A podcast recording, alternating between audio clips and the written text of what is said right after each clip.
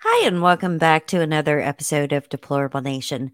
I'm your host, Deplorable Janet, and today I have a beautiful, lovely, wonderful soul with me. I had the pleasure of being on her roundtable recently, ladies' roundtable. Um, and she is such a pleasure, and she's such a strong, independent, loving female. So, Miss Julia, welcome to the show. How are you, my dear? I'm great. Thank you, Janet. I'm just thrilled to be here, be part of the deplorable nation. I'm so excited that uh, you're joining me because you have such a beautiful story. I mean, it's a sad story, but it's a beautiful story because of everything that has come out of that journey for you. And so that's one of the things I love about life is getting to talk to people um, who have stories like yours to let people know that you can always overcome situations mm-hmm. and whatever you're going through. So, first off, um, I want to ask you about your podcast, my dear. So, tell everybody what it is and why you decided to start it. I have the Cosmic Peach podcast and I do a little bit of everything. I do conspiracy theories, paranormal, supernatural, anything you're into, I kind of cover it all. True crime, uh Bigfoot, Dogman, you know, uh space is fake, all of that good stuff. um and I started it because me and my mom were big paranormal. We thought we were investigators and we watched all the ghost shows and stuff. And we would just stay up all night talking about um, is there more after we die or where do we go? Right. Is is there only one way to get there? Do you have to be a Christian? And we would just go back and forth with each other. And she loved, she was a Scorpio. That was like right up her alley. she could do that all night. yes. um, and so after she passed, I didn't really have anybody to talk to about that kind of stuff. So I would listen to podcasts. Mm-hmm.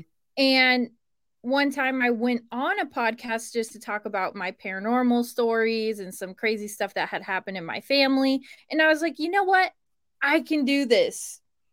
I'm going to start my own podcast. Mm-hmm. And I have met so many absolutely incredible people like yourself from podcasting. And it's uh like an outlet. Right. It, it's fulfilling I feel like I have like a community of people who mm-hmm. you know you you don't get to choose your biological family but you can choose your friends and you can choose like your spirit and soul tribe and your, your additional you, family. Right. People who you want to see every day right. which is a lot of the people that I've met podcasting because we all mm-hmm. love the same stuff. We're very supportive of each other. Right. And I I don't think I could go without it at this point. I'm like addicted to it. so, do you think um, that it's kind of therapeutic for you? It really is because before the whole podcast thing started up for me, I would just call my mom or talk to my mom, or we'd watch documentaries together and then we'd discuss our opinions about the documentary. And then after she passed away, I was so lonely and right. so lonely for those kind of conversations. Mm-hmm. And so the podcast and like getting to bring guests on stuff I haven't even ever heard before. And I was like, yes, this is what I was missing is like that companionship. Not I'm married, but he he's not into all this stuff like sometimes I would just and he looks at you like, what? yeah, he was like nuts do not say that in front of my mom. And I was like, okay, I'm sorry. you know, so it's cool to just be with like-minded people. Mm-hmm. And I, I love it too. The community is, it, like you said, very supportive of each other. And the people, oh my God, the people I have met are just phenomenal. I know. You know, and it's not just podcasters, it's it's even people who listen to the shows mm-hmm. or you know, somebody I'll hear on somebody else's show that that's just a, you know, a normal average everyday person and that's kind of um where I decided to take my show is talking to regular people. I'm not knocking anybody who does this, but some people it's like only interview authors or, you know, famous Mhm. musicians or whatever. I just like people's stories. Yes. like the s- Oh, kind of stories I get from people at the grocery store that I meet. right. Because I, I'm disillusioned with the whole you have to be somebody to be somebody thing. Like, right. oh, you only have 200 followers on Instagram. I can't have you on my show. hmm That could it be the best interview you ever did? A hundred percent. Could be I a agree. forever friend you just made I by agree. just taking the time to listen to somebody who people are sleeping on. Those are the best kind of interviews. Nobody's discovered them yet. You discovered them. Now. Amen. So I, Amen. That's my favorite. They have to be uh, YouTube Insta famous, or else I'm not going to talk to them. I'm the exact opposite because I'm a nobody. Who the fuck Uh, am I? same. You're a nobody. Who am I? Same. scheme of things. And you know what's so funny about that is um like I was scrolling through Instagram one day and this is before I ever knew Ellie and I saw a story that she posted and I was like immediately I'm you know sending her an instant message and I'm like oh my god you have to come on my show like I, I Mhm. want to talk to you and now she's like my best friend Yeah, me too. yes. and it's so funny just just the randomness of you know just happen to like somebody shares a reel with me or you know something and i'll be like oh my gosh like i i have to talk to this person and and we all still communicate which i think is beautiful Yes, I do too. Soul sisters. yes absolutely for life darling for Mhm. life and i Mhm. have to say about you i am so tickled pink um that I got to not only meet you but to be on your show um with two other just absolutely beautiful human beings that I love both of them dearly. And I have to say um that was probably the most fun I I'm have had on a ya. panel show. I love doing it because when you get uh, and, and it's not to say that there aren't a lot of shows who do a roundtable that are really Mhm. popular. A lot of people like those, but if you mix the the males and the females together, Mhm. I I tend to take a back seat because they just start going at it. They're talking Mhm. about stuff, and I'm just like, okay, I feel a little intimidated, or I don't feel like they're gonna hear me if I even try to speak because they're talking so loud. And so I just kind of take a back seat. But what I wanted to create is like women in general have like this nurturing, like, no, you Right. go first. Oh, sorry to interrupt you, kind of thing. So we we respect each other's time. Right. You know, like if I was about to say something and you were like, oh, go ahead. Mhm. That's what I don't even have to say anything. We just do it naturally. Yeah, and I think um number 1 I think it's a beautiful idea because most of the roundtable shows are men or Men. mainly Mhm. men. Um, I, I have been able to, you know, guest on a on a couple, but it's it's so different when it's just. And I don't mean this i- i- the wrong way toward men because I love men.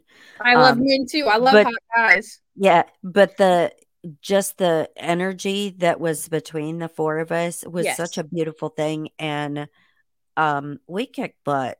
Yes, we did. Yes, we did. We brought the fire, and that's what I talk about, like that uh that fire, the passion, right. and the fulfillment. It's like getting to Mhm. talk to other girls who are into the same stuff as I that are like Which is we're not- rare. right. So we're not Mhm. sitting here talking like the TikTok girls with their little fake conspiracies and stuff. They're Right. trying to get they're like clout chasers. They don't even know anything about conspiracies, but they know it's a cool thing right now, so they'll Right. post it. We're really in the trenches. Right. And it was such an in-depth step up. conversation that, you Mhm. know, I mean, I think we looked at everything from so many different angles and and it's beautiful. So, um Mhm. where can people check that out at? Or have you posted it yet? I'm posting it. My I do my all girls roundtable um every first of the month. So even if that falls on a third or whatever, whatever that first Thursday or Monday is of the month. So it'll be November 3rd. Awesome. you can check out our episode. And I'm pretty much wherever you listen to podcasts, Apple, Spotify, you name it, iHeartRadio. And then I have my Instagram, which is cosmic.peach.podcast. I just spout off at the mouth, people. So don't follow if you're timid or soft hearted, or I, I just be posting. Or if things um hurt your feelings. Right. Yes. don't follow me to get offended. Follow me if you're on my level. You know what I mean? Uh follow her to be enlightened. How about that? Yeah. and if you leave a nasty comment, you're going to get toasted because I just don't have time to convince people. It's almost like they seek things out like what we do to become offended. And I'm not about that. Why did you seek us out to listen to this if you're going to, you know, you're going to be offended by Yeah, something we have and to say? You know, I think um because that happens a lot with me because I'm very non-PC. I'm very vocal. And and Mhm. of course I have a lot of people that get offended and I'm like, sounds like a you problem, not a me problem. Because Mhm. if something I said set you off, then there's something inside of you that's not right. Yeah, you triggered them. You yeah. triggered something inside of them that so when you hear truth, it actually provokes an emotion. And it could be Mhm. either for me when I hear something that's awe inspiring, Mhm. truth bomb, I get like the chills. I'm like, ooh, like, Mhm. wow, that really resonated. Some people hear something, they're like, I just got so fucking pissed off Exactly. I just don't and it and it's like that can't be real. These crazy people out here Where do you get your. Information? yeah. what do you want to do? Fact check me? Exactly. Fact check me. And and the one of my big pet peeves is when people are like, "Well, can you uh can you tell me exactly where you found that information at?" Um, we live in a world of technology where it Right. is literally at your fingertips everywhere you go, even in McDonald's. Mhm. Um, if you are too lazy to use your fingers to type or your toes or your tongue or whatever you need to type with, Mhm. that is not my problem. Yeah, and a lot of the stuff that we talk about, it's a it's a Google away. Mhm. and there then you start you find one piece of of information that's true and then you start going oh well maybe that other thing i heard was true then you Mhm. look that up oh well there's an article right there that says that and then you start i i'm just the vessel for truth okay i'm not a Exactly. human being but i'm not sitting here making shit up i just Right. want to get that out right now i don't make shit up I research it and then I bring it on my show. I didn't make it true. Right. I'm not the bad guy. You know, I'm trying to expose the bad guy. You're the bad guy because you said something that offended me. Oh my Right. lord. Mhm. You know what offends me? Pedophiles. You know what offends me?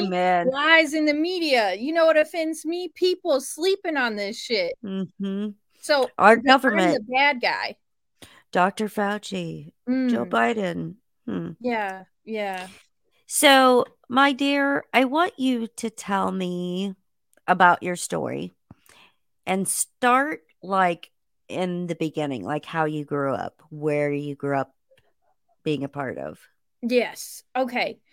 So, um, my grandparents were very devout in their faith. Uh, we were Pentecostal, and um, they grew up in the holler of Kentucky. I'm talking dirt floors, no Mhm. electricity, no running water. If they wanted something to eat, they had to grow their own food or they had to like get a chicken or something. Mhm. And um, they really only ate a lot of vegetables and stuff because you had to buy chickens, you had to buy cows, and you know, Right. a- so they they really just ate whatever they had. And um, bologna for them was like a treat. That was like a fancy thing. Like, ooh, I had a piece of bologna. So Mhm. literally poor. And um, my grandpa ends up getting saved at this little pop up tent revival on the side of a road. And it, I don't know how he ended up there, but he just wandered into this little tent revival. He was saved and he was like, That's it. This is my calling. This is what I'm going to do. And he picked everything up my my grandma my mom and her sisters and he was like we're to move out of the holler. I'm to get a job at a factory and we're to just start a new life. So they moved from kentucky to the cleveland ohio area because it was booming like a lot of factory jobs right. a lot of stuff going on. So he was able to kind of get on his feet and once he had the financials he was like building a church. That's number one priority. I'm going to build my own church. And so from scratch, he built with his own hands a church and a little house right beside it in case anybody needed anything. They had no excuse. They knew exactly where he was. Mm-hmm. And it was an open door policy. You never knew like who you were going to see at my grandparents' house. You needed a meal, come to our house. You need somewhere warm to stay, come to our house. And it was really like I would just go over there and multiple of my family members would be there just sitting on the couch watching TV or you know having something to eat cuz it was that type of family unit. You don't mm-hmm. really see that anymore. No, not at all. Like you have to call someone before you go over their house or you'll scare them to death nowadays. Mm-hmm. You can't even you you have to call them from the driveway like can I approach the front door? Don't shoot. right. So, and it was totally different for me as a kid. Um, but my mother and her sister, my aunts, sang in the church. They were crazy powerhouse, like could blow the roof off of it, just incredible. And my mom loved singing in the church, but she was like, I can also sing Reba. So she was in a country music band too. And so she was like church by day, bar by night. and she would like go hang up her choir robe and then get her cowgirl boots out, kind of a thing. And that's how she met my dad. And my dad was an insane guitarist, like incredibly talented and they ended up meeting and falling in love because it was like that similar interest thing. It's like oh you're in a country music band and you're singing and you're super talented. And it's like oh yeah me too. So they kind of combined forces and mm-hmm. started like this huge country band that would go over all over cleveland and do um, dance halls and parties and all kinds of stuff. And um, they got married. My mom was 40 when she finally had me and she already had two kids who were grown up and out of the house. My sister was 18 when I was born, and my brother was 16. So, whatever reason she wanted to start over at 40 years old will forever be a mystery. But while she was pregnant with me, oh, and her tubes were tied. It oh, was the universe telling her this is what you're gonna do. I mean, it had to have been. Yeah. And they they fucked something up in the surgery when she got her tubes untied, and only one side was able to be reattached, and the other side they tried to like put a little plastic piece in there to connect the tubes. And she was like, "Oh, it's never gonna work." Here I am. I mean, my bread's probably not all the way cooked, but here I am. and uh, the world will never be the same. Now, she was pregnant with me, and my dad got into a massive car accident. I mean, they crushed the car my dad was in like a tin can. It was just from totally smashed from the front to the back, just smashed. And um someone ended up dying in that car wreck. His brother was in the car as well and he got all screwed up but they actually hit my dad on his side so he was the most screwed up. I'm talking like bolts in his back mm-hmm. and he was spine fractured glass in his face and in his eyes like everything was screwed. And he actually had multiple procedures done on his back and they would take like the old bolts out and like put new bolts in mm-hmm. and he would show me these bolts that they took out of his back and i was just like oh my, my god they were like this big Freaking i may huge. have those in my back as well oh you do so you know exactly what i'm talking about and it has like the mm-hmm. little plate yep and then like the four screws and mm-hmm. so yeah that's what he had um all kind of hardware really. And sometimes if he cried really hard little tiny pieces of glass would be in his tears. Like it was that severe. Like he just never was able to fully recover. Mm-hmm. and the biggest turning point was he went to the doctor and they gave him pain pills as many as he wanted because they realized he was fucked off and mm-hmm. he was probably in a lot of pain. So they pre- they pretty much were like, "How many do you want? 120 Percocet? Here you go." Mm-hmm. Or like and he would run out before it was even time to go back to the doctor. It was just ridiculous. Uh he abused them horribly and it was just never enough for him. And so, so how how old was he when this happened to him? He was 20 no i'm sorry. He was 38 my mom was a little bit older than him. And and she was pregnant when this mm-hmm. happened? Yes. Oh boy. So i never really knew him as like this like the the guy who played guitar in a country band. I didn't know that him.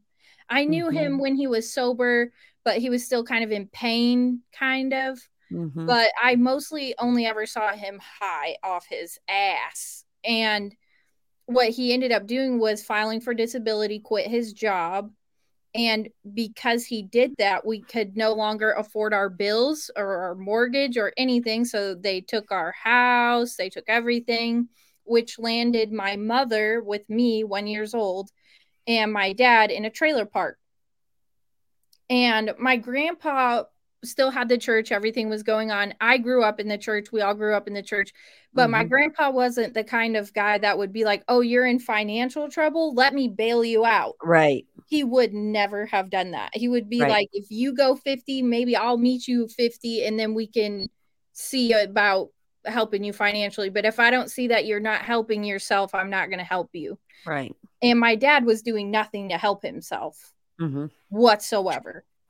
So we're in Cleveland, Ohio, in a trailer park. My dad high all the time. And my mom was trying to work part time so she could still be at the house with me because she was worried if she left for a full time job, like what's going to happen to me. Right. Because obviously she couldn't trust him to watch me. He might fall asleep or get high or let me wander around outside in the neighborhood and get kidnapped. Like God only knows. Mm-hmm. But even the days that she would work, even if it was for like a six hour shift, he didn't feed me. He didn't make sure, like, there was nothing going on. I mean, I really took care of myself. I knew how to use the microwave, I knew how to take a bath by myself. Like, I was doing it all. And when my mom would get home, she'd be like, What did you and dad do? And I would tell on him. And I'd be like, He did nothing. He mm-hmm. was sleeping the whole time. I did everything for myself. Mm-hmm. And she was worried about that, but there was little to nothing she could do until I got old enough to start going to school. And then she worked while I was at school. So she didn't have to worry about me being at home alone. So did he um like during this period of time was he like wanting you to do things for him too? He would like, like make me a sandwich or get me whatever. He would do this thing where he would just disappear. He never asked us to do anything for him. Like, oh, get in the kitchen and make me a sandwich. My mom would just do it without him asking. Mm-hmm. But and I think she kind of had like a Stockholm's thing at one point. But like when it was just me and him, he'd mm-hmm. be like, "I'm gonna go get something to eat." Bye, which was code for "I'm gonna go get drugs." Right. And then I wouldn't see him till the next day. Right. And um, there were a lot of times like that. And he just slowly kept like going farther down the hole. So and, you were by yourself a lot then, I'm assuming. Yeah, I was I was I have an older brother and sister, but they had their own families at that point. Like my sister got married at 18 mm-hmm. and moved in with her husband and my brother was like always with friends or lived in an apartment with his friends and he wasn't worried about like what was going on at home. Mm-hmm. Um, and we, we didn't really talk about the situation with my dad because we were kind of embarrassed of it, right. to be honest with you. I can understand so, that. Um my grandpa gets dementia or Alzheimer's and he can't reside over the church anymore. Right. And that he gets put in a nursing home. And then my grandma develops dementia and she gets put in a nursing home and they pretty much take all of the assets. That's church, sad. yeah. House, cars, everything and uh, they left us with pretty much nothing. I think I have like one of my grandma's necklaces that I'll mm-hmm. treasure forever, and like one of her little coffee cups. Mm-hmm. And we did move in there for a while, which is where all the paranormal stuff started happening to us. That's another episode, but because um, it's a lot, right? It's too much. We're focusing on one timeline here, but there. So we did move in with them for a while we pretty much got asked to leave because my dad was doing drugs all the time and he tried to kill himself while we were living at that house and it was too much for my grandma. She was already slipping into dementia. Right. there was no way we needed to add all that onto right. her in her fragile state. So we were kind of just like asked to leave by other family mem- members like hey you guys go on and go. We'll move in because mama does not need to be around all that negativity. And we were like okay back to the trailer park they end up passing away and the nursing home takes everything. And um, i was in the first grade and my dad just had this thing where he would either be high all the time or gone all the time or suicidal. And my sister had moved to kentucky with her husband for his work. And we get a call from her and she's like why don't you just wipe the slate clean? Move to kentucky I'll help you find somewhere to live. I'll help you find a job. He's on disability, so it doesn't matter where he is. Mm-hmm. And we'll put Julie in like a really good school, and it'll just be like a clean slate and a fresh start, and we'll get him help. You know, we'll try to. So we just packed up everything in the trailer and moved to Kentucky and all we really could find with the finances was another trailer park. It was a little bit nicer of a trailer park, but it was still that same type of like, oh, that guy probably is the drug dealer, or hmm. that guy probably is right. giving him pills, or it was just that kind of environment. Right. And I remember the first time I came home and he was like overdosed as hell, just uh, in the floor, just seized up, vomiting on himself, everything. I was in second grade and he probably over my lifetime had tried to kill himself upwards of maybe a hundred times. And he just has never not like i i don't know what keeps this man on this earth. He has made legitimate attempts on his own life at least a hundred times. What did that do to you and your little child mind when you were I growing up? Honestly, was so oblivious to the this not being normal because it was all I ever knew from him. It right. was almost expected at one point, like, oh, dad'll be high. Can't have friends come over and spend the night with me from school because I don't want him to see where I live and I don't right. want him to see my dad and I didn't know that was abnormal until I started getting a little bit older and going to other friends' house and seeing mm-hmm. like their family dynamic. And I was right. like, wow, your dad's like really nice and he sleeps in the same bed as your mom and he's um building you forts in the backyard. Like I didn't know anything about that. Like I was a appalled really i was like dads do that stuff all i knew is like my dad only would sleep in the recliner or on the couch he never slept right. in the bed with my mom sometimes wasn't even home at night and so definitely wasn't building me a fort mm-hmm. you know what i'm saying so right um Yeah, so while we were in Kentucky, he tried to jump off a bridge. He tried to drive his car off the bridge. Um, and I, for some of your listeners may know this town in Kentucky is called Somerset, Kentucky. And there was this old ass bridge a million miles up in the air. And it was it would sway when you drove over it. It was that Mhm. old. Like it was scary as hell. and they never I'll they pass.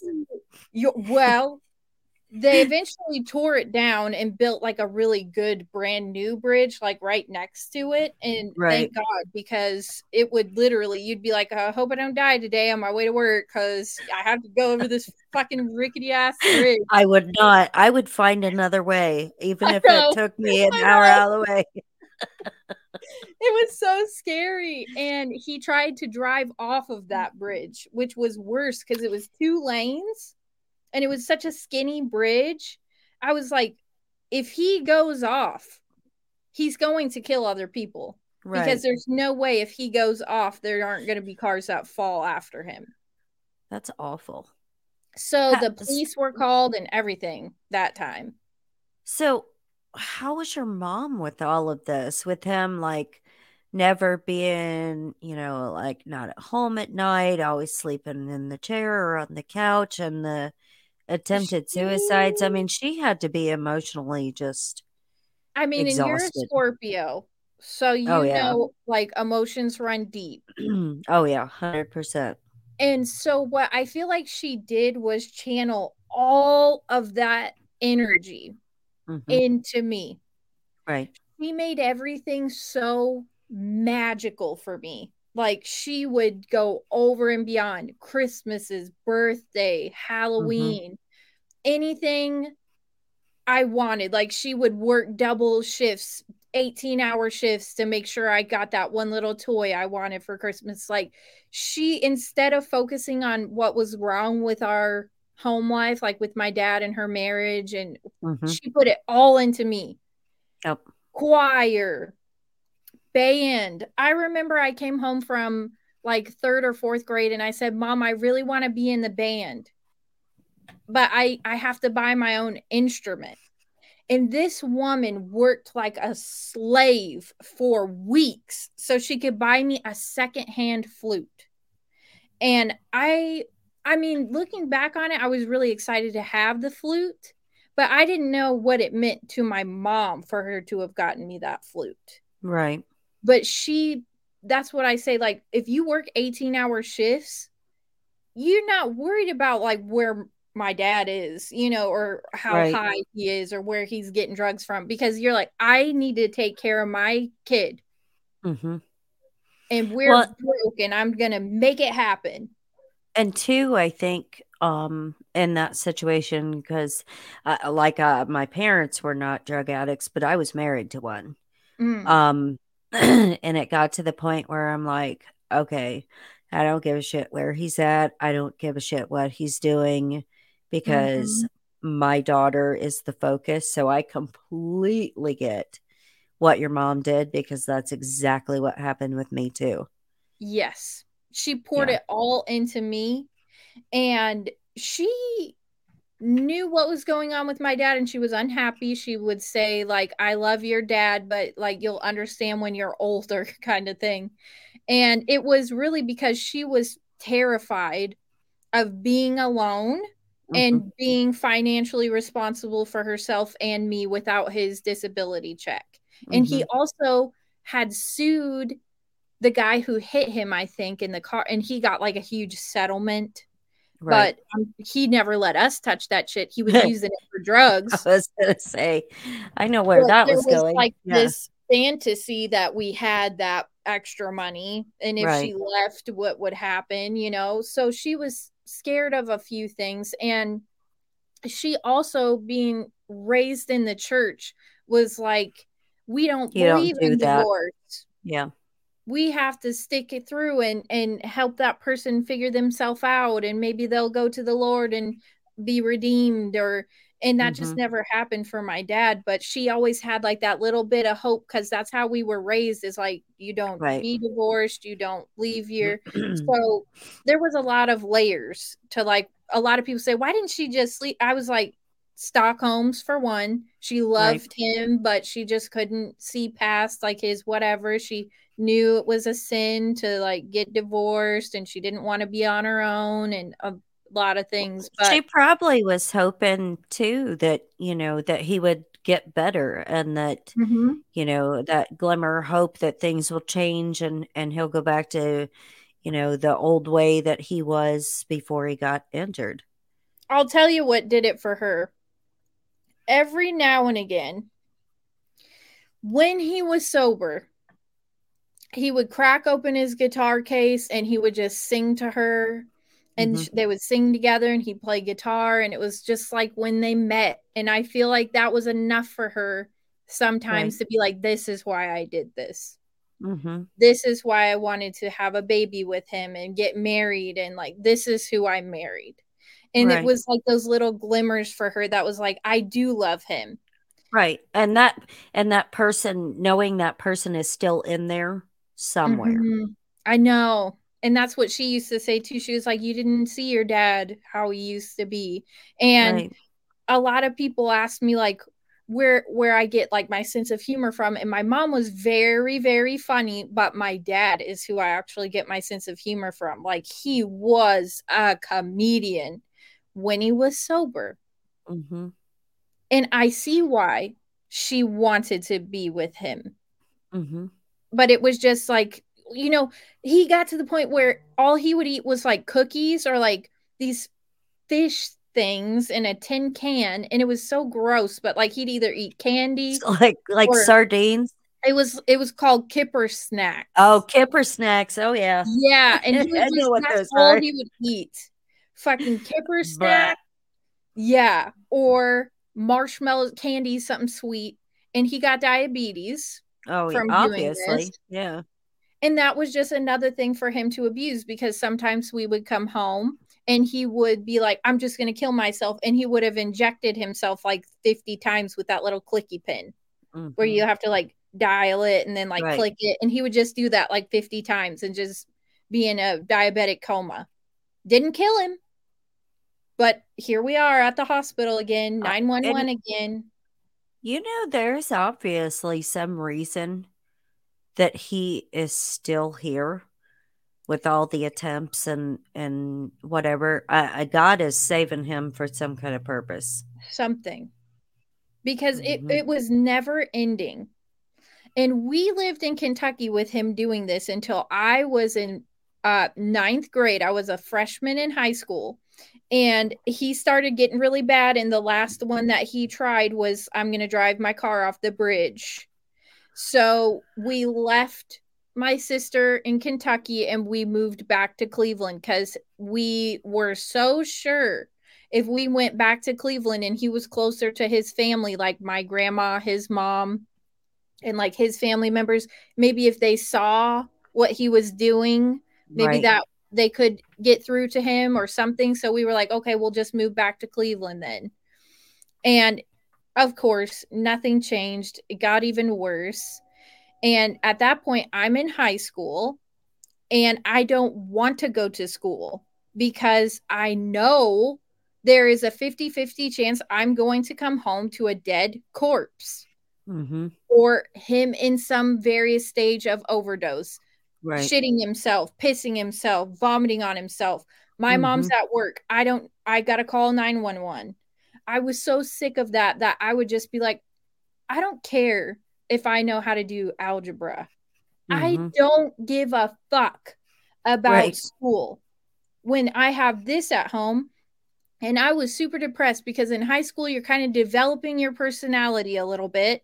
Mm-hmm. And I was like, I'm not going to be anything look at my I live in a trailer park with a drug addict dad and my mom who's just working part-time barely can get by. What is what am I going to do? I'm going to mm-hmm. work at a gas station.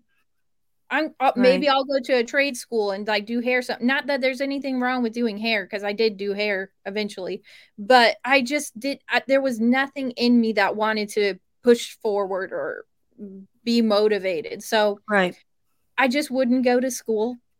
My mom didn't make me go to school because I would just look at her and be like, "Mom, I promise you, if you make me go to school, I'm going to leave in the middle of the day. Mm-hmm. I don't care about school." Right. So I fell into a bunch of kids who were in doing drugs and stuff. And um, I realized that I was becoming my worst nightmare. Mm-hmm. I was becoming my father. And um, it kind of shook me into reality a little bit because I was becoming the thing that I hated most.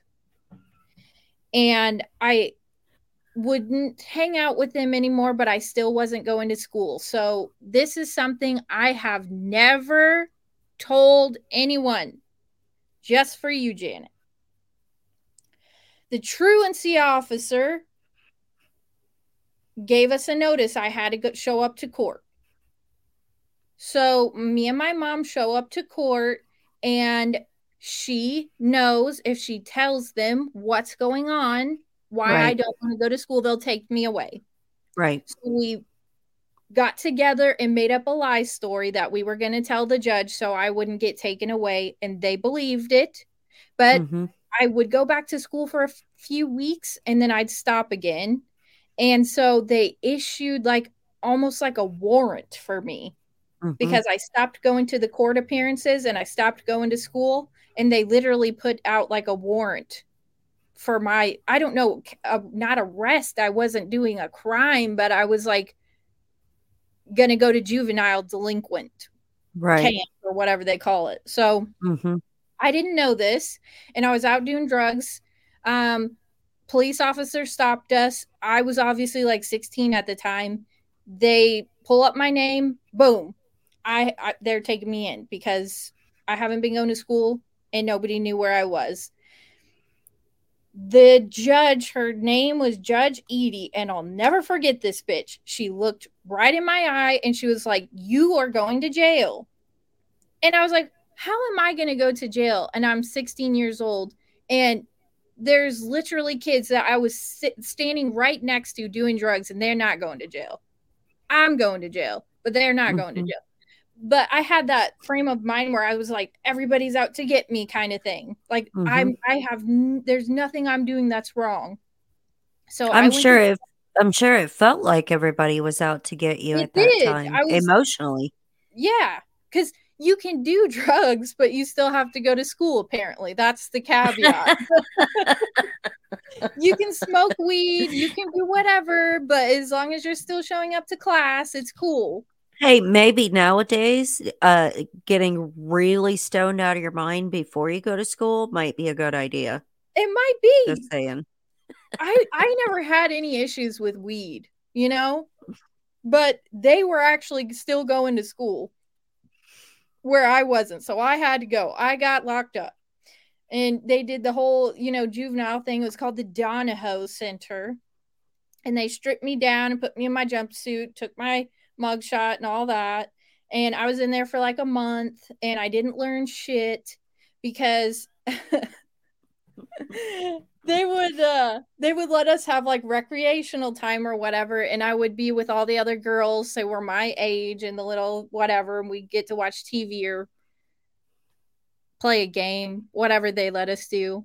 And they would all start laughing and I would be telling jokes and stuff. And the guard would come by and she'd be like of course, we have the comedian over here. And she was like, I was in jail. I was still like, I couldn't take anything seriously. I was just like joking and laughing. and they were like, You're not learning anything, are you? And I was like, No, I don't know why I'm here. You think this is jail? You should see where I mm, came I, from. I was just jail. gonna say this is this is a fucking vacation for me. Right. I was like, you guys are gonna bring me peanut butter sandwiches and let me run around in the gym. There'll be shit. food. I was like, you think this is punishment? um, so they let me out and they wanted to put me on like antidepressants and I was like that's funny because you just said how funny and lively I was. I'm exactly. not depressed. I'm my life situation sucks. Right. But they had just released me. I go back home and the next day my dad jumped off the cliff in our backyard. There was like a trailer park and then there was like a field and then the field like broke off into like this cliff. And it had like a fence around it but he just like jumped over the fence and like just fell over the edge just threw himself off the edge of the cliff. There was firefighters helicopters police officers i mean that trailer park was like it was lit up like christmas everybody was there and they, so what you're saying is it looked like the FBI raid on Roger Stone's house? Yes, worse. Or Mar-a-Lago. trailer park. so everybody and their uncle was outside of their trailers trying to see what was happening. And it was like, no, it's just my dad trying to kill himself again. Um, it was the middle of December in Cleveland, Ohio. I'm talking six Cold feet of as shit. Yeah. Yes mm-hmm. like negative two degrees outside, so frigidly cold. And we're all outside. My dad's dangling off a tree. It caught his cargo shorts and fucking was hang he was just hanging there. He was wearing shorts? Yes. T-shirt and shorts. Barefoot in oh. December in the middle mm. of Cleveland, jumped off this cliff mm. and the tree caught him. They propel down there, they get him, but he's got hypothermia. So uh, they I imagine. Right. So not only did he just try to kill himself, wasn't successful, the tree broke his fall. Then he has hypothermia and he's all fucked up because he's been spliced up by the trees and falling and hitting his head off rocks and stuff. And they put him in like this hypothermic body bag thing, take him to the mm-hmm. hospital. And every time he tried to kill himself, he realized if he said, like, I'm suicidal or I want to be dead or whatever, that they would put him in like the mental institution for a little right. while. And then they would release him afterward. Mm-hmm. And he got tired of doing that. So he would lie about why he was found in those. I accidentally over injected myself or like some stupid shit like that. Mm-hmm. Um, but on this time, they were like, bullshit. You didn't just, oh, I was chasing a dog and I fell off the cliff and I was trying to save the dog. They were like, no, nah, no. Um, mm-hmm. and so they put him in the mental institution, but they had told us like this is he's gonna have to be in here a while because this is extreme. This is like the fifteenth right. time he's done something like this. Right. Um and so that's when I looked at my mom and I was like, I don't care if you're coming, but I'm leaving. I'm gonna go to Oklahoma, where my sister moved from Kentucky to Oklahoma in the meantime. Mm-hmm. I said, I'm going to move to Oklahoma and I'm just going to drive there myself and I'm going to live with my sister and I'm just going to, you know, peace out, sucker.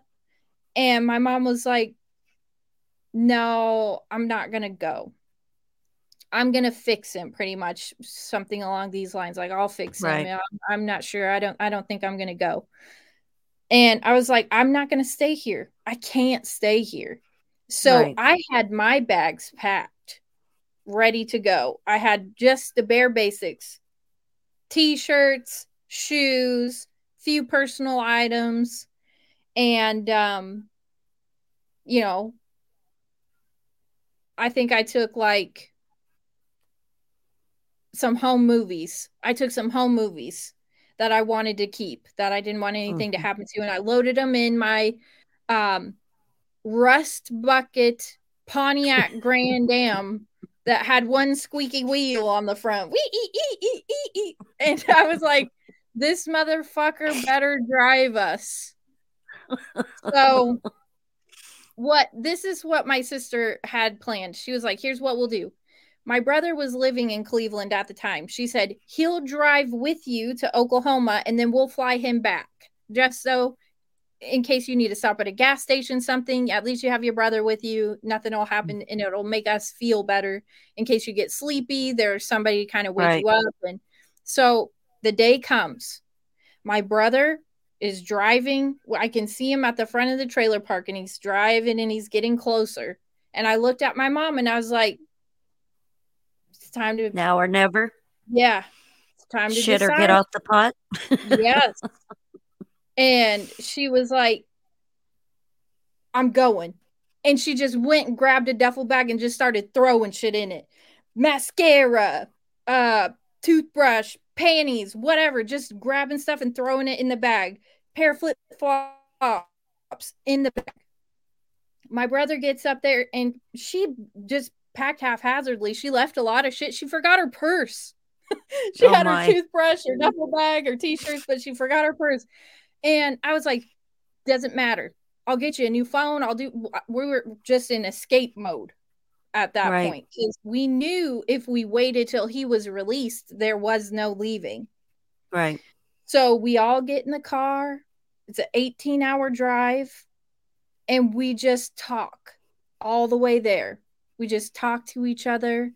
And it was the best trip. I just felt like I did it. I don't ever have to look back. We're free. And my mom is was an angel, you know.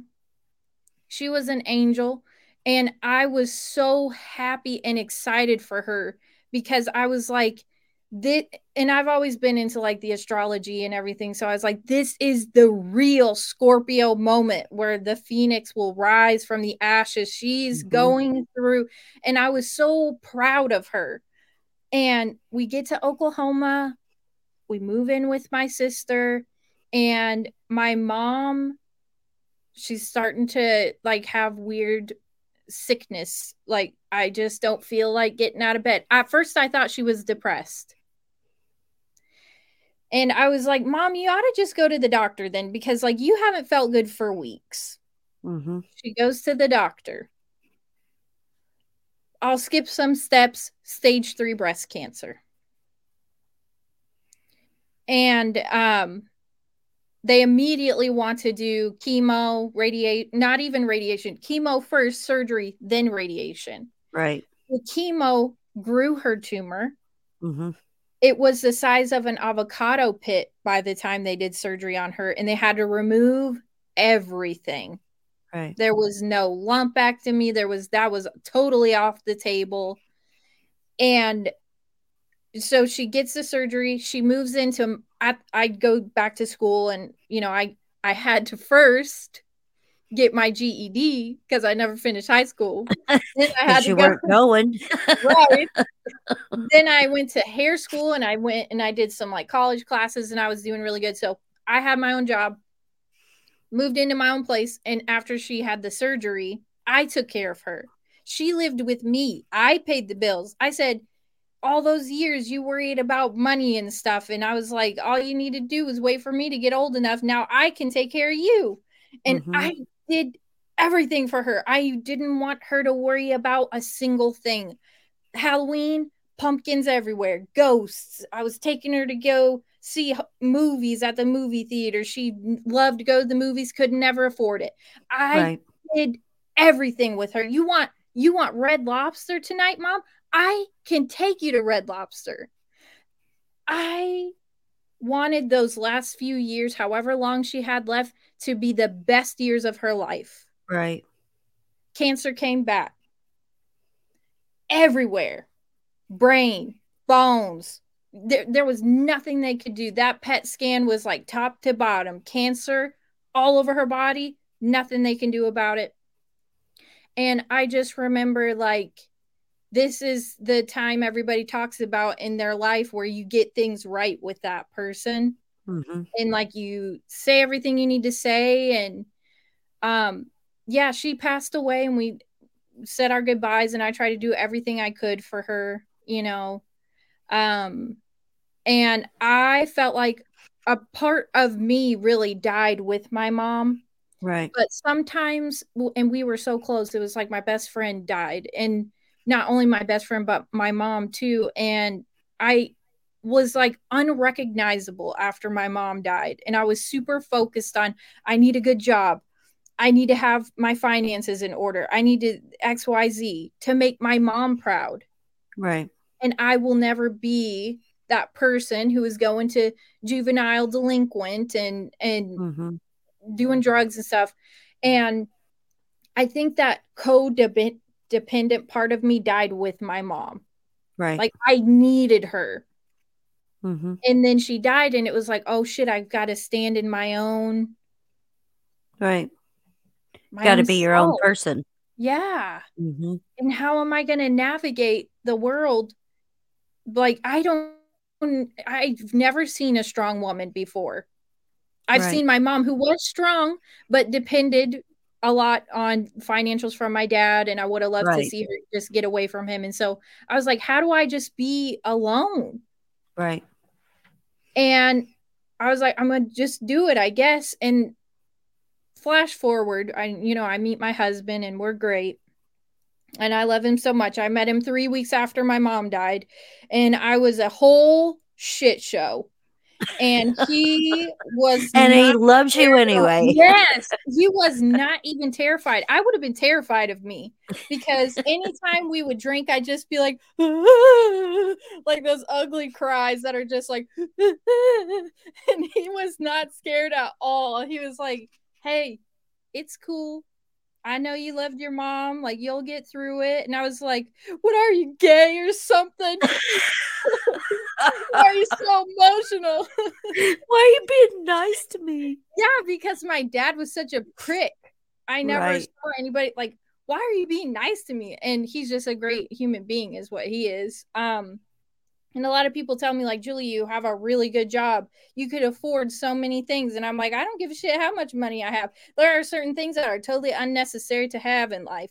I grew yep. up with Amen. nothing and I'm comfortable with barely bare any- minimum. Yeah. Oh my God. Me too. Yeah. Me too. And, you know, I, I just, I want to tell you, like, what a amazing, beautiful soul that you are because you. you. had the strength for both of you to be like, okay, it's time for us to go. Mm-hmm. So that we can make something of ourselves and be something and mm-hmm. be independent. And then taking on that responsibility of a caregiver because that is really, really difficult to do and anybody that's never been through that before um it's hard for them to fathom right what that does to you physically and and emotionally mm-hmm. you know so you you are such a a strong and beautiful fantastic person because when she needed you the most you gave her everything emotionally that she needed mm-hmm. and that she had been lacking for such a long time. Yeah. You know, and I yeah. I know I heard you say before that um she really liked watching like certain kind of oh, shows. Oh, ghost and, shows. Yeah. Yes, she loved ghost shows. She was a, a Halloween queen, which I just want to set the record straight. I I expose a lot of dark stuff on my show. Mm-hmm. But I also love Halloween because I feel like that still connects me with my mom like in right. the memory of my mom like i there are certain things i can separate like yes halloween is a dark demonic kind of a holiday mm-hmm. but i'm not gonna not celebrate it because that would be a dishonor to my mother's memory who we had so much fun together around halloween you mm-hmm. know she was like the halloween queen really um, mm-hmm. um and so that's me paying tribute to her in a right. lot of ways. This podcast is mm-hmm. me paying tribute to her. Absolutely. So, yeah, I love Halloween. And again, if you're offended, you problem. well, and the funny thing about that is um my husband would agree with you because I think he is probably with the one of the biggest Halloween fans um I have ever known in my entire life. but it kind of goes kind of goes hand in hand because um we met in October. Mm-hmm. And so uh, like Halloween ha- has always been like a thing for us. Yes. And so, like, am I into like all the witches brews and potions and mm-hmm. all that stuff? No, but um, right. it's fun to decorate. Yes. And it's fun to just have fun. Yes, I I love dressing up. I love making little Halloween treats and stuff Mhm. and um my I on purpose got married in October because I was like it'll be great. It'll be We're like gonna have a Halloween wedding. yes and we got married at a haunted hotel that's downtown in oklahoma city it's like one of the oldest hotels and they say like oh it's all haunted. And i was like yes we're gonna get married at the haunted hotel in october right before halloween. And that's what we did. And i love fall. I thrive in the colder weather. I grew Yeah. up in cleveland for christ's sake you know? Exactly. Yep. um Oklahoma is different because we have like really warm falls, which Mhm. bums me out a little bit because I kind of like to wear my scarf and my be chilly and hot cocoa, but that's all right. I love I love that I met my husband and I'm here. I love Oklahoma for what I was it's done. say, um, you're more than welcome to make a road trip to come and see me right now, even I though I'm in it. Tennessee. It has been in the 30s at night the last We'll three see. days. Don't tempt me with a good time, Janet. You know I'll throw my underwear and a toothbrush in a bag and I will drive to your fucking house. That's all you me. need. yes. That's all you need. Oh my gosh, we would be in so much trouble. hmm It would be a fun time. I think it So- would be fun.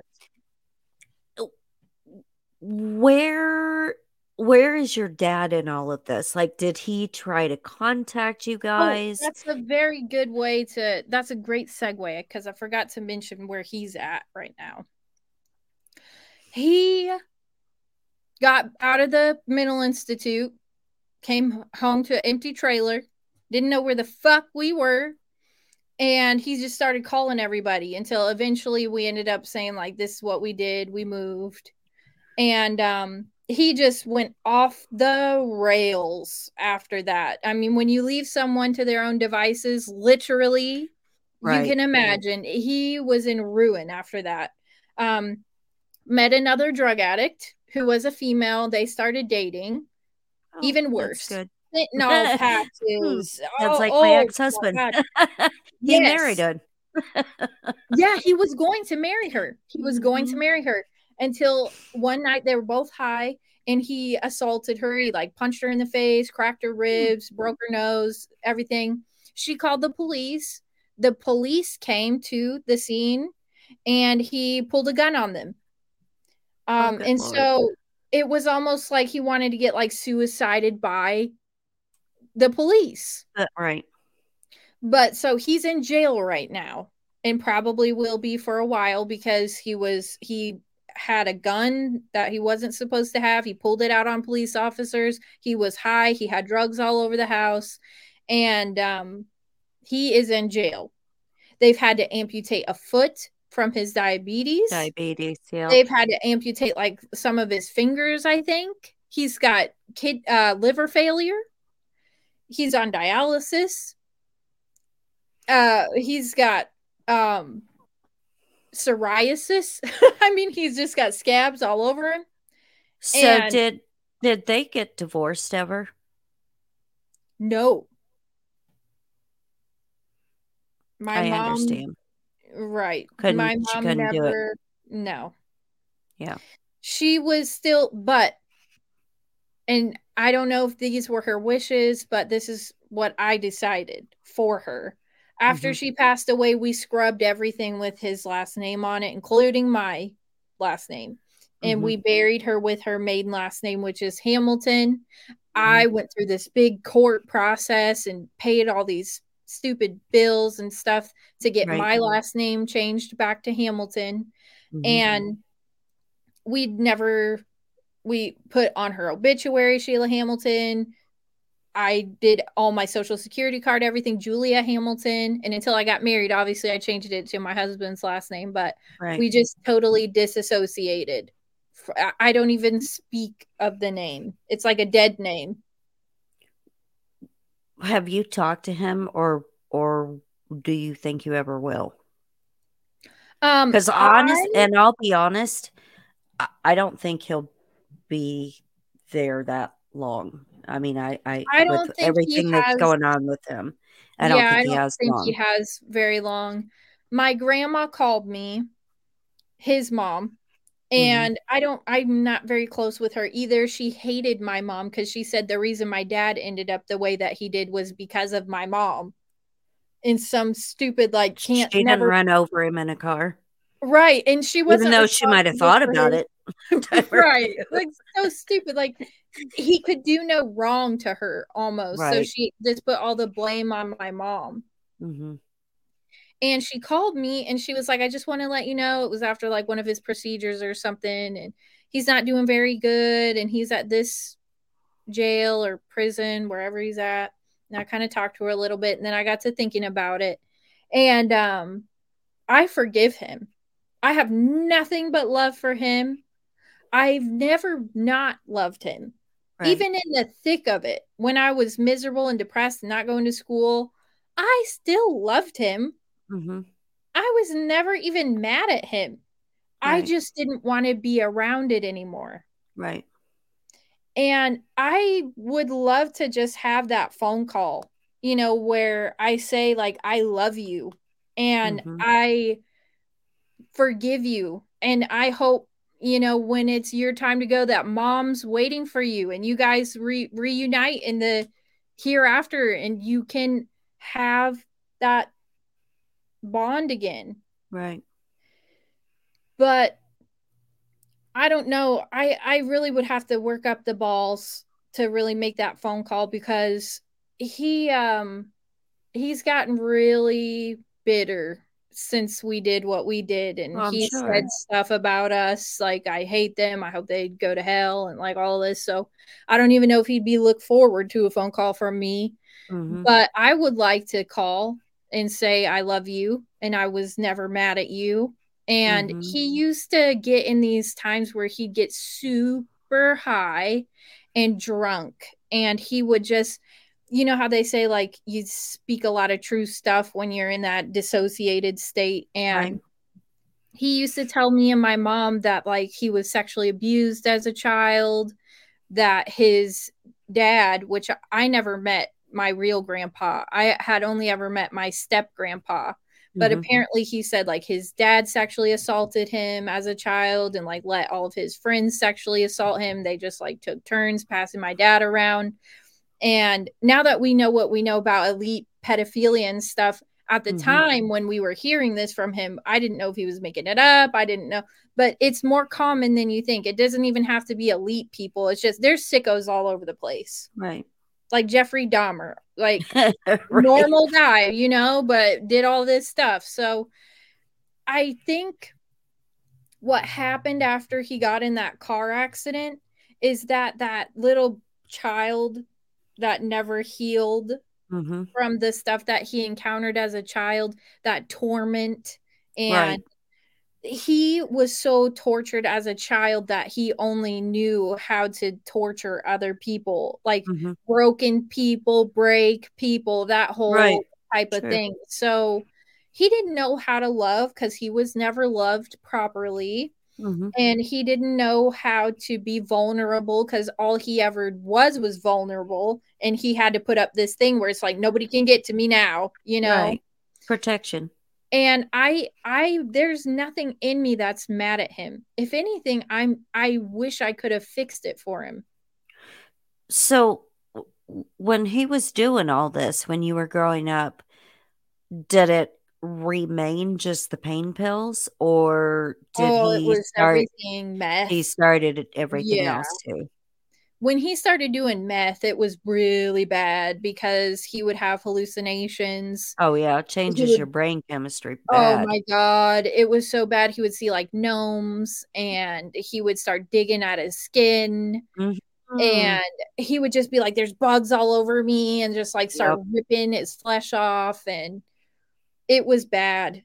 You know, and it's it's awful to say, but I completely understand what you went through. Um, and it is torturous to watch somebody go through that because like I said my ex-husband was the same and uh he he was doing like anything and everything under the sun and Mhm. he'd be like get a uh, get a flashlight and look up my nose there's there's an egg up my nose like Yeah. something laid an egg in my Mhm. nose or imagining worms in his scalp or digging holes in his skin or whatever and that's why a lot of people are like you know "Ugh, you got divorced oh, i thought you believed in god and i'm like god would not want me to suffer Hell through no. what i have gone through uh, for such a long time and same thing with you and your mom that is the thing is that in this life we are supposed to find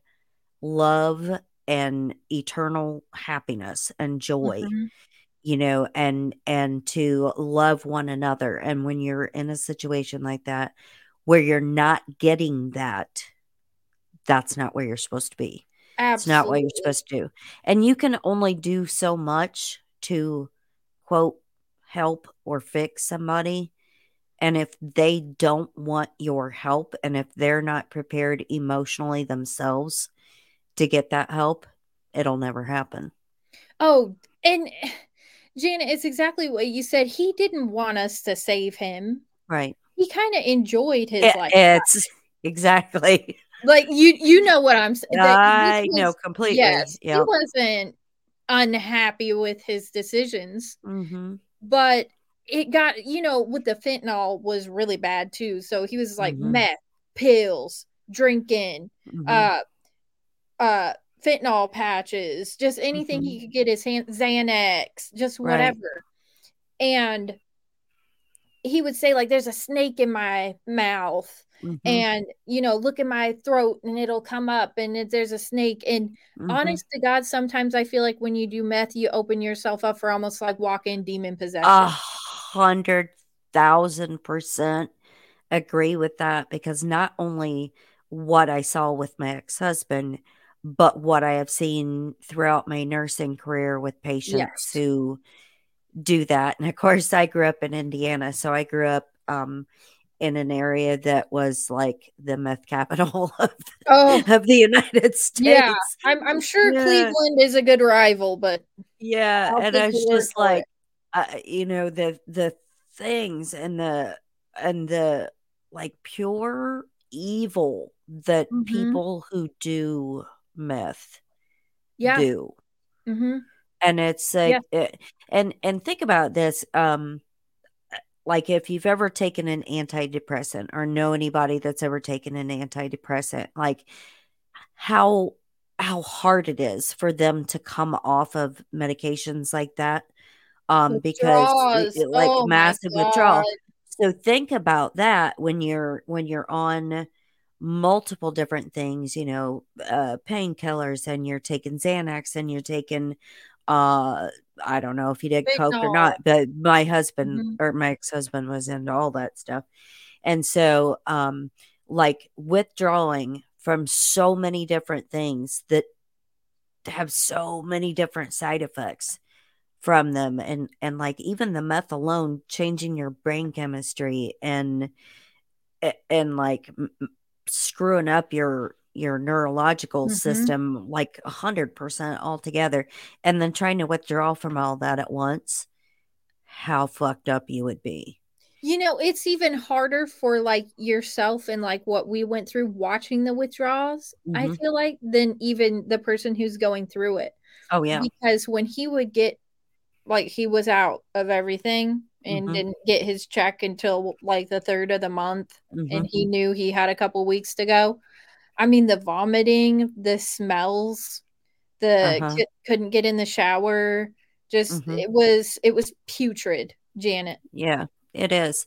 And it's eh, that's why I said again, like uh, for everything that you grew up in, um, and and still your mom and your grandparents trying to, you know, make it so that you have a semblance of a normal Mhm. life. And Mhm. then, you know, going through all of those struggles and those trials and coming out the other side to be so strong and so independent and such a loving person because you give out so much to the universe of of what you were not getting when you were younger. Thank so you. I think it's a beautiful thing. And I I love talking to people like yourself who have been through it mm-hmm. because you can get to a point where you're a little bit bitter or a little bit skeptical of people or you look for the worst in people or you're not very trusting like right you know i've been through all this and now i'm jaded or i feel slighted in life or i on top of everything else they would bully me in high school because the five days a month I showed up, they were like, this fucking trailer trash bitch and her fucking nasty Goodwill clothes and her understand fucking, her fucking budget lunches. And she, because mm-hmm. obviously I was that kid who never had to pay for lunch or whatever, the mm-hmm. discount. And they'd be like, you're, and you fill in the blank. Right gross and all this stuff. And so I kind of grew up feeling a little bit worthless from kids my age. Right. But people older than me who had already graduated, like my older cousins and my mom and my aunts and stuff, I would just talk to them all the time. So I'm kind of like an old soul in that way where Same. I didn't never have friends my age ever. Same. Mm-hmm. yeah same thing and and it is eh, you know kids are so just mean but if you think about it adults are the same way mm-hmm. and people have heard me say this multiple times but women are the cattiest nastiest bitchiest people oh, on the planet and it reminds me of those school kids because it's like, look at what you're wearing. Did you get that at Goodwill? Yeah. And, yeah. Oh my God. Like, you don't get your nails done. You don't get your hair mm, done. Right. like, or or they and they pick the stupidest things to like pick on me over like oh mm-hmm. you didn't get a new flute all ours are brand new right out of the box and it's just like yeah my box smells like mold. My fucking flute's dented in. Like, I don't give a shit because I can still play better than all y'all bitches. That's why I'm first seat, exactly. motherfucker. so play your little fucking brand new flute. I love you. Thank you. I just kind of um I want to give out as much love as I possibly can mm-hmm. because when I was going through that stuff at school, I would have loved to have met me and been right. friends with me, the me that I am right now. Right. Because I'm that person for everybody else. I'll be like, you're fucking amazing and I love you mm-hmm. and you can do anything and you're capable. You have the potential of the universe inside of you. And I just wish I could have met me as a kid, you exactly. know? So exactly. I do that for other people. And look at how funny I am. yeah. yeah.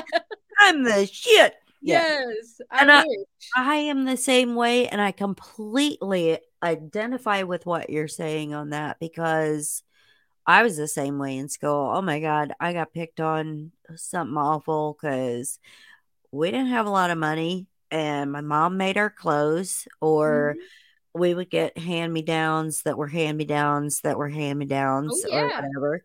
So we didn't have the fancy shit or none mm-hmm. of that stuff and, you know, whatever. But let me ask you this. So, have you ever or did you ever consider yourself a victim in anything that happened to you? Never, ever. Same. Never, ever. Do you I feel thought, like I it thought disappointed in myself because I knew I could do better. Mm-hmm. Do you do you feel like um it had to happen to grow you into who you are now? I wouldn't take back a excuse me, I wouldn't take back a goddamn thing. Same. I'd do it all over again. I'd do it five more times to be the person I am right here today. Mm-hmm. I would do it a million more times because I feel like I've done this. I have lived many lifetimes. I'm sure I've been reincarnated like 65 million times. I'm sure I've been a dude at some point. I've been a, I've been a dog. I've been a toad. I was I've just going to say, yeah. Uh, I think you were the dog who was running through the field earlier. yeah, yes. I've done it all. I've seen it all. This ain't no new shit. Mm-hmm. I would just say, you know, maybe in my last lifetime, I was a real asshole. And so in this lifetime, I had to learn some shit about myself. Mm-hmm. And I, all I, am continually learning stuff about myself in this lifetime. It's like, I'm ready to ascend, motherfucker. like, can this be the last time I go through this? You know and i think the the wonderful thing about it is uh, when you go through stuff like that learning the lessons and learning what kind of person you are and how strong you are yeah eh, it, it, eh, some people will go through life and they always put that victim label on themselves which yeah. always keeps you in the same plane it's, and it's you'll never grow and you never learn it's a shame. It's a shame. It is. Because you can learn mm. so many beautiful things about yourself. Mm-hmm. By by getting rid of that. I was I was in juvenile delinquent lockup and still found something to laugh about. Like I have never thought like, oh, I'm in the. Uh. I was like, y'all let me watch TV and bring me fruit cups. Capri Sun. I'm good. Like, I have a great. bed. Yeah. I have a blanket. That's all I need. And then a couple of times my mom would come and visit me and we'd, you know, talk and she'd be like, I'm so sorry. And I'd be like, I'm actually fine. Like they make this sound so bad, but it's actually not that bad. And she was like, okay, as long as you're all right. And I was like, I'm fine.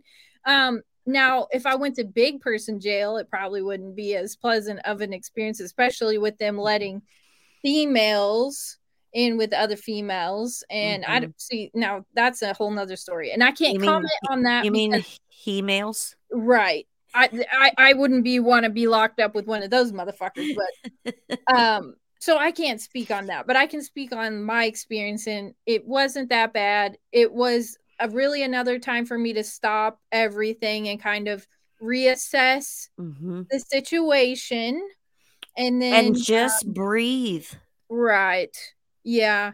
And I have to tell you, Janet, I was never like that pretty girl in high school. And God knows, like, that's what all I wanted to be was like, I'll tell you, everybody has one. Mine was named Sydney. And I'd be like, oh, Sydney's got the perfect hair and Sydney's got the perfect eyes, and all the boys want to date Sydney.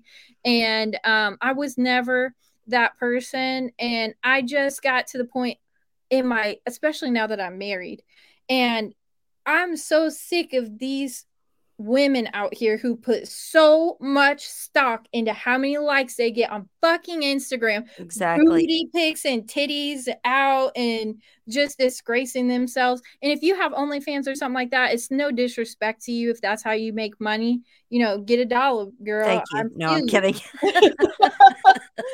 but um I just don't put that much value right. into those things anymore because my connection with my family and with mm-hmm. God and my my friends and re- just those that's what I put value in. I, I, don't care if my hair's perfectly straight or I, I love to take a selfie as much as the next person, but I don't care if I get two likes on that selfie. I'm the same way and and that's the thing um, I talk about all the time is is instead of seeking approval from yourself, people tend to seek it from other people constantly. Mm-hmm. And so they have to have those likes or they have to, you know, expose their boobs or their butt mm-hmm. or their hoo ha or, oh, you know, yeah. whatever, right. you know, and it's like, if they and it it's it's such a factor for so many people nowadays especially with like uh depression and anxiety and stuff like that they have to feel like they Oh, it's have to have that feedback, and if they don't, validation. it's destructive. Mhm. Mhm. you know, and then they spiral because, oh my God, nobody liked me. Oh my God, somebody called me fat or they don't like my hair. Uh, I could give a rat's uh, fuck Me too. less Me because too. I'm happy with me, Yes. you know, and I love the person that I am. I think I'm I love the person you are fantastic. too, Janet. Well, I love you. you. Yeah. Even if I have an OnlyFans, no, I'm kidding. Again, I'm kidding. your first subscriber. but um you know just that uh, just being so comfortable with yourself that you don't need that from somebody else I, it's almost like I want to take these little 16 year olds and just shake them and be like, Your soul is eternal, but your Mhm. body is not. Stop worrying about what fucking Kylie Jenner's lips look like and start Right. wondering what is the last thing you did to help your fellow human? What's Mhm. the last thing you did in service to humanity? right The whole point of being on this planet is to be of service to others. other people yep amen to that What? Why are when you die, when you're fucking dirt, or when I'm dirt, we're all dirt, you won't care about that outfit that Mm-mm. you posted on Instagram, you got a thousand likes on, or that reel you posted, or you're gonna the people who show up to your funeral are Mhm. gonna say, She did anything for anybody. She was a living church. She was an angel. She would have taken the shirt off of her back to help somebody. Mhm. I want to be like her. What are we Yep. going to say about these little TikTok bitches?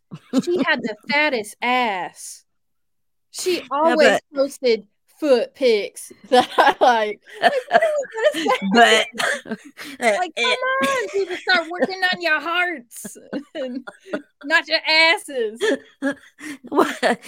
I'm glad I retired from nursing now, uh, so I don't have to be one of the twerking TikTok nurses. Just saying. I would have looked at your video, Janet. I would have been twerking right there with you. But I, mean, it's just it's it's become kind of like a circus in a way, yeah. and and there's so many options on Tinder and you know whatever whatever. There are so many options. You don't even feel like you need to get married anymore. You don't even feel like you have to be faithful or loyal to your husband or your Right. your spouse because if it don't work out with him, fuck, I got three guys in my DM right now trying Let to. me just say, um, we've been together for a really long time. So eh, I would we talk about this all the time. Like if if one of us dies or something, neither one of us would date again because shit is so crazy now. Yes, And I have my person. yes, You know what I'm too. saying? And it's like that um calming, comfort, uh joyous, fun relationship where they're your best friend and you know whatever. And and I think uh, relationships now people are so shallow kind of Oh. like what you were saying there's so many options people are so shallow they don't look for that deeper or they don't work on the deeper connection because um we're so into the instant gratification Oh yeah, that if it's not really easy right off the bat that we don't care and we're just like uh, all right well i'll move on to someone else and think of it like this, Janet. When these little sixteen-year-olds with their Kylie Jenner lip fillers get to be about seventy years old, do you think that person that they finally ended up with is gonna get like you have to be ready to look at someone and they don't look good to you anymore but Mhm. you are so attracted to their soul. Hmm they're funny. They know all the stuff you like. You know all the stuff they like. Right. you can sit and talk for hours. Right. You can do stuff together. It's just so fun and natural to be around each other. All this this surface shit i promise Mhm. you you get in a bad fucking car accident you want to know that your husband is going to change your shitty fucking diaper we we laugh about that all the time Mhm. like he had we didn't know each other when i had my back surgery Um, Mhm. and it was probably a good thing because it was to the point where I could not like twist to wipe my butt.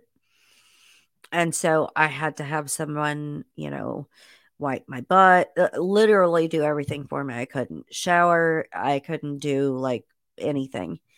And uh, so I, I told him I, he could be grateful for that, but at the same time, I may have maybe at one point or another been a, a little shit faced. Um, in my younger years, this was a long time ago. Um, like when when we were first together, and uh, so I I bent over the table or over the toilet to throw up, and I shit at the same time. oh and then I passed out, and he cleaned it up. God love him. He's Yeah. a trooper. yeah, see, that is forever material. That's forever material. I'm not you know, say that something similar hasn't happened to me, shit faced and fucking ran my head into a wall or something. Like you gotta have that ride or die. it happens. You know, Sometimes you throw up and shit at the same time. That's Uh, all that's that it. that is a real thing and if nobody's experienced that before i'm glad for you uh Yeah, sad that's for called me a total evacuation. get it all out at once so i don't have to get up after i pass out to go Right. Nice little detox before you pass out. Hope you didn't have IHOP that night. you know what you know what's awful um the very first time he took me on a date we we Mhm. did like the long distance thing because um he was down here in tennessee and i was in indiana. So we did that for four years.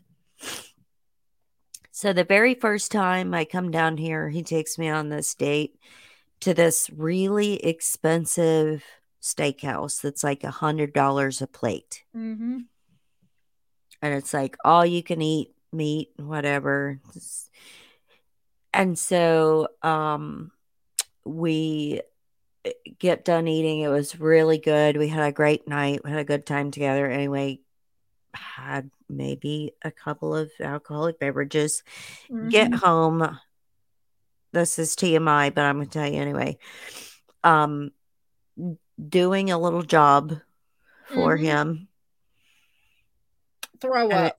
went a little too far Oh, I knew it. I knew it. I knew it. steak chunks, chicken chunks,